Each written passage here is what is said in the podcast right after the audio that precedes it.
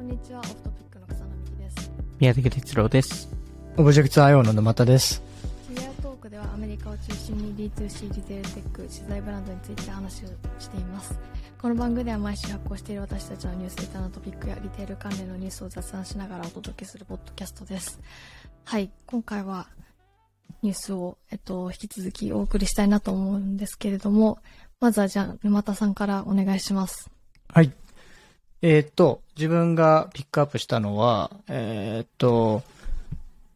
retailer とかアパレル企業の、まあ、経営陣に求められるものがより複雑に、そして難しくなってきてますと。っていう、そういう内容で、実際にその最近、あの、 retailer とか、例えば Victoria's Secret もそうですし、えーっと、 Stitch Fix とかも、まあ、あの、純粋な伝統的なリテイラーではないですけど、まあ、とかもそうだし、まあ、アディダス、アンダーアーマーとかも CEO 変わったりとか、うん。まあ、リーバイスもそっか。そうですね。あの、先週はね、LVMH の話もしましたけど、うん。結構その、経営陣が変わって、同同時に一気に変わってるっていうのがあって、まあそういう、あの、内容の記事が書かれてたんですけど、えっ、と、まあ一つその、なんでそうやって、あの、変わってきてるのかっていうところなんですけど、あの、今がアアパレルとかリテイラーにとってすごく難しい、厳しいタイミングっていうのがまず一個あって、あの、まあインフレの影響もありますし、あの、うん。ね、コスパ求める消費者が増えたり、うん。サプライチェーン問題、ね、去年いろいろあって、うん不足不足したと思ったら過剰になったりとか、ね、あの、予測が難しくなったっていう、難しい。うん。あの、シーズン過ぎちゃったから過剰でみんなセールにするしかなくなっちゃったんですけど、はい。あとは、なんかラグジュアリーブランドが人気になって、下はシーインみたいでできて、うん。ミドルマーケットが崩壊したとか、うん。で、えっ、と、よりその、さらに、まあ、極めつけというか、言われてたのが、そのデジタル視点で、そのリアル店舗の再構築が今必要になってますっていうのがあって、で、まあ昔から言われてるボーピス、あの、バイオンライン、ピックアップインストア、オンラインで買ってお店でピックアップしますとか、あとは店頭でのモバイルチェックアウトとか、うん。あと在庫の可視化とか、なんかそういう、あの、e コマースがバーって、あの、なんていうの、コロナで普及して流行って、で、そのなんかデジタル体験をいかにオフラインにも、そのシームレスに統合するかみたいなところが、多分、前よりも圧倒的に必要になってきてるっていうのがう、んすごく難しくしている。で、で、じゃあこれからのその CEO というか経営陣に求められるのは何なのかっていうところが、一応その記事にかい、記事でなんか一つ、あの、書かれてたのは、そのプロダクトだけじゃなくて、その今、製品だけじゃなくて、その全体の体験うん。作りがすごく重要になってきてる。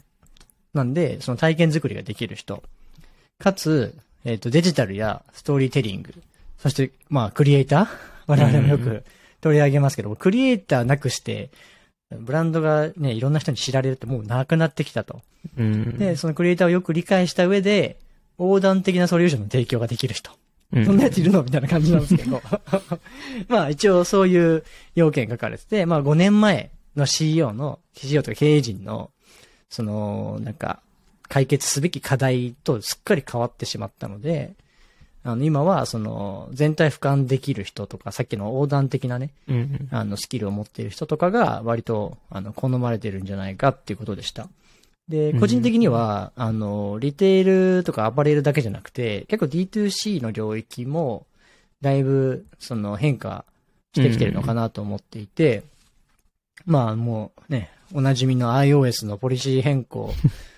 から、あの、資金調達難しくなったり、EXIT も難しくなったりっていう中で、なんかその新しい acquisition channel の開拓をいろいろ試してやれる人だったり、あとは、あの、実店舗とか、うん卸とか、あの、まあ、もしくは Web3 とか、新しい、うんあの戦略を考えられる人。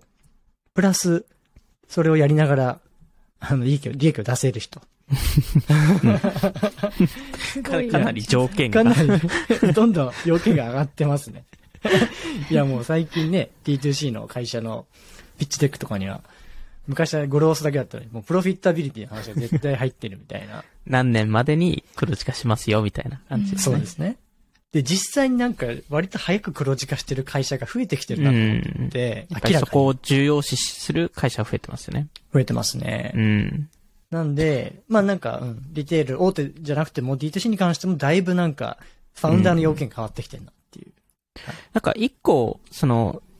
その沼津さんが話してた、その、まあ、市場、市場が変わったりとか、そのミドルマーケットが、ええまあ、その、まあ、なくなったではないですけど、まあ、よりその、ハイエンドとローエンドに、えー、より行ったっていうところを考えると、結構 D2C 企業って今後どうするのかなって、まあ、もしくはその、これから出てくる D2C 企業って、その価格帯って、その今までですと、どちらかで言うとミドルマーケット層が多かったのかなっていうイメージなんですけど、そこって変わると思います？あの、まあ、もともとも、ミ、ミドル、例えば、どうなんですかね？なんかターゲットとか、ああいう retailer で売ってるものよりはちょい高いかなと思ってて。そうですよね。ちょっとだからなんつうの、ミドルなんだけど、アッパーミドルみたいな、うん。なんか一番、ね、まあ、ディスプラ、 disrupt のど真ん中にはないのかなって気はしてて。ああ。ちょ、ちょっともともとプレミアム、ラグジュアリーなものとしてみんな認知してるっていうか、なんで、あのー、そこはなんか、あのー、まあ、きつい、ど真ん中の会社ともあると思うんで、そこはもしかしたら、きつくなってくるかもしれないし、実際なんか、そう、アメリカで伸びてるブランドとか、ね、単単品で伸びてるブランドとかをなんかし、ちょっとその、探すと、なんかアリバ、アリババとかで、すっごい似たようなのあったりとか、なんか実際そこで作ってるかもしれないんですけど、わかんないですけど、なんかその、なんていうの？まあそういうパターンとかもあるとは思うんで、うん、あの、全部が全部関係ないって話じゃないと思うんですけど、もともとちょっとラグジュアリーに入ってるのかなって気がします。逆になんかもう、もっと、低価格の商品とか出てこないんですかね ?D2C とかで。それともそれはもうある程度スケールがないともう実現できない話になっちゃうんですかね？そうっすね。多分、それだと、e コマースとか自社チャンネルでメインでやっていくにはきついと思うんで、うん大量になんか、マージン的には。マージン的に、うん、その、絶対金額が取れないじゃないですか。うん、そうですね。なんで、いや、もうなんかサブスクみたいなあの、イタリックみたいな感じにするのか、まあ、あとは普通にやっぱリテーラーでね、たくさん売った方が、そういうビジネスって効率いいじゃないですか。消費者に届けるって超大変なんで、うん、普通になんか、感染輸送だけでリテーラーに納品した方が効率はいいから、そういう風になるかもしれないですよね。うん。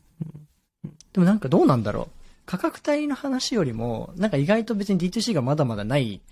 領域カテゴリーとかって全然あるのかなと思ってて。うんうん。ただ前よりも、なんか多分体験作り込む、製品作り込むのが難しいのかなとかも思ったりはするので、例えばなんだろうね、ハードウェアのね、D2C とかまあ前よりも増えてんのかなとか。うんかまあ、あとはその、そのデジタル化とか、あの、そういう需要が上がってる中で、まあ今のところその、えー、その大企業のそのリテーラーの、その、どういう CEO を採用したかって見ると、まあ、やっぱりその、えー、過去にそのデジタル事業を伸ばした経験がある、その他他社の、まあ、ただその業界は別かもしれなかったりとか、その、例えばホテル業界からの人が来たりとか、えー、するケースがあるんですけど、それって D2C の人を選ばないっていう理由はあるんですかね？若すぎるっていう感じなんですかね？何なんだろうね。そこはもう、もももしかしたらその大企業にそもそもそこにフィットし、今現在はあまりフィットする人がいないっていう話なのか？うん、なんか、大企業の方が、まあ、アセットがいろいろ重いので、うんそれをいかに有効活用できるか、そのリソース配分できるかみたいな人を多分求めてて、うん、D2C の人ってアセットない中でどう growth させるかみたいな、一点突破系の人が多いので、うん、なんか要件がちょっとミスマッチなのかなっていうのはもしかしたらあるかもしれないです。うん、ただ、なんか大企業も結構 Shopify とかに移行し始めてるんで、うん、確かに。意外とその、なんだろう、あの、 tech stack 割とシンプルでも大企業でもやれるよねみたいなところがなってくると、もしかしたら D2C の、なんか、D2C をグロスさせた人がその後 CEO とかやるかもしれないですけど、で、なんか別記事でね、書いてあったのは、その、そもそも、こうやって複雑な大企業のリテイラーとかの CEO とか経営陣の、あの、要件上がって、すごく大変な割に、なんかリワードが少ないみたいな。ああ。だからやってらんないから、自分でスタートアップやった方がいいんじゃねえかみたいな。まあまあ確かにそ、そんなに別にオプションもらえないですし、しまあ株価、うん株価がそんなに上がるわけではないので、であればまあゼロから作った方がっていう。なんか、それはそれで夢ないなって感じなんですけど。で、アディダスの CEO も確かそうですよね。起業するんですよね。そうですね。確か確か。うん。うん。うん。とか、なんかまあ、難しいっす。やっぱ大企業って、ね、人も多いし、いろんなステークホルダーがいるから、なかなかシンプルにこと進まないし、確かに。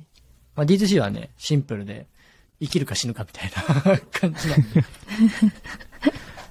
どっちがいいとかじゃないとは思いますけどね。うん。そうですね。まあ、いずれにせよなんか、すごいいろんなのが、いろんなことが変わっているし、来てるし、あの、利益もね、求められるっていう領域、なんか、そういうフェーズなんで、すごい、また、じゃあ、どうやったら工夫して、新しい顧客獲得できるかとか、そのクリエイティブにみんながならなきゃいけないタイミングで、うん。クリエイティブになるチャンス、なんかそうなのかなっていうのは、はい。感じまあでもコロナ期間中に、その、うん。あの、良くも悪くも大企業はもう EC 化しなければいけなかったタイミングでもあったので、そうですね。まあ無理やりでもそういうインフラが少しずつ出来上がっている中で、まあ次のステップとしては、それを、あの、うまく活かしながら、まあ EC ビジネスをやるっていうのはユーザー獲得、うんうんえービジネスが、まあ後にそのやり方が変わるので、なんでそこを、そこに、まあより特化した人たちを置かないといけないっていうところですね。そうですね。じゃあ次、ちょっと私が気になったニュースというか、トピックを紹介したいんですけど、えっと、私が選んだのが、シングステスティングのメディアで、その、海藻とか、あの、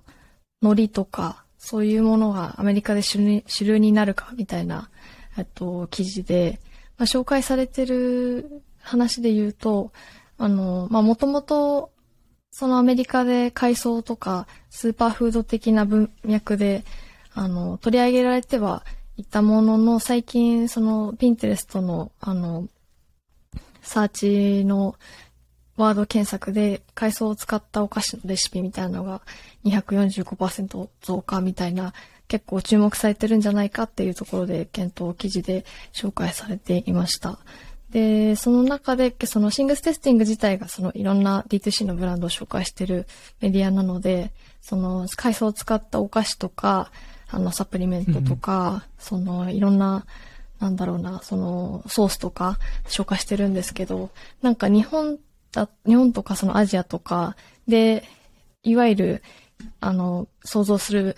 海藻と全く別物すぎて、なんか、あ、こういう、なんか、あの、アウト、アウトプットというか、食べ物の形になるんだなとか、こういう商品の中に海藻とか昆布とかが入ってくるのが面白いなと思って、なので、ちょっと、聞いてる方はぜひ記事とかも見てほしいんですけど、やっぱ黒いはい食べ物とか、海藻って食べるもんじゃないとかっていう先入観が割とあるから、うん。そのああんま食べ物に海藻感で出してない感じありますよ。その、実際最終製品。うんー。なんか、に、日本、なんか海苔のいい香りみたいな感じはないですよね。あそうそうそうそう。だから、そうそう。あの、もうちょっとこの今回のエピソードも、実家の沼田のりでスポンサードしたいぐらいなんですけど、あの、いや、ぜひぜひ。海苔ですか？海苔。の海苔って、あの、日本の海苔特に、すごく手かけて作って一番高いんですよね、世界でも圧倒的に。うんもっとそへのー、中国とか韓国で作ってる海苔って大量生産でうんやってたりするんですけど、あの、んすごい手間暇かけてるから、その分味が凝縮されて香りもあるんですけど、基本海苔ってそんなついてないんですよね、香りとか。うん。だから、、その、そもそも、なんていうの、そういうの活かすって発想もないのかなと思って、その一般的な海藻を使ってるから。うん。なんで、なんか、健康みたいなとこですよね、多分。なんか、その海苔に、海苔っていうか海藻のハンバーガーとかが結構最近出てきたりとか、うん。海藻ベースのとか、なんか、そういう意味では、なんなんですかね、日本人が感感じる海苔っていうか、その海藻のなんか感じは、やっぱ全然アメリカだと違う感覚で使ってんのかなと思って。もうそもそも美味しいのかどうかめちゃくちゃ気になるんですけどね。食べてみたいですよね、ちょっと。まあ、食べてみたい気持ちもありますけどね。全部食べれるかっていうですね。ちょっとシェアで、シェアでいきましょう。うん。あの、去年のなんか、はいマッシュルーム。系のなんかブームとなんかちょっと似てるのかもなと思いましたね。そのあーちょっとヘルシー思考でありながらサステイナブルうんなものみたいな。そう、なんか感じでね、マイセリウムが、みんながその、なんつうの、取り上げる理由よくりわかるんですよ。あの、無限に生えていきますよね、みたいな。うん。しかも2週間でもう一回育つって話もあったりして。うんうんだから海藻がこれだけ注目される理由って何なんですかね？ね安い。生産、生産しやすいっていうのは多分、大量生産できるっていう。なるほどね。ところと、まあ、すあの、あとは、その、大量生産できながら、まあ、サステイナブルな形でできるっていう、えーまあ、あの、場合によっては無限に作れちゃうっていうところは結構大きいのかなと思いますね。なるほど。うん。そうですよね。確かに。グードルズも出してるんですか？海藻味みたいな。えー、グードルスも出してるんですあれね。これ違うか。まあなんか、試して、た試しに食べてみたいですけどね。うーん。海藻系食べたことないな植物性肉は本当にちょっと苦手なんだよ。あんまこういうこと言っちゃいけないと思うんですけど。海藻のベーコンとかどういう味なのか想像つかないですよね。ああ、あの、なんだっけ。あったね。うまろう、うまろうだっけ。マロうんうん。あそうですうね。ん。ああとは、その海藻とかを活用した、そのブランドビジネスっていうよりも、製造とか、そっち系の、に活かすっていう、例えばコスメ商品を作るうんうん時に、えっと、海藻を使ったりとか、うん。なんかそういう、まあそういう系のスタートアップもあの出てきてるので、一応そっちの方が安安いプラスサステイナブルっていうパターンだと、まあブランドとして活かせるかどうかはまだわからないかなとは思うんですけど、製造周りはもうちょっと可能性はあるのかなっていうのを思いましたね。アメリカ人からすると、その、海藻シーウィードって言ったら、なんか、ちょっと、なんだろう、その辺浮いてる、なんか、海藻みたいなイメージでしょ。まあそれはあるのと、うんまあでも、あのお寿司の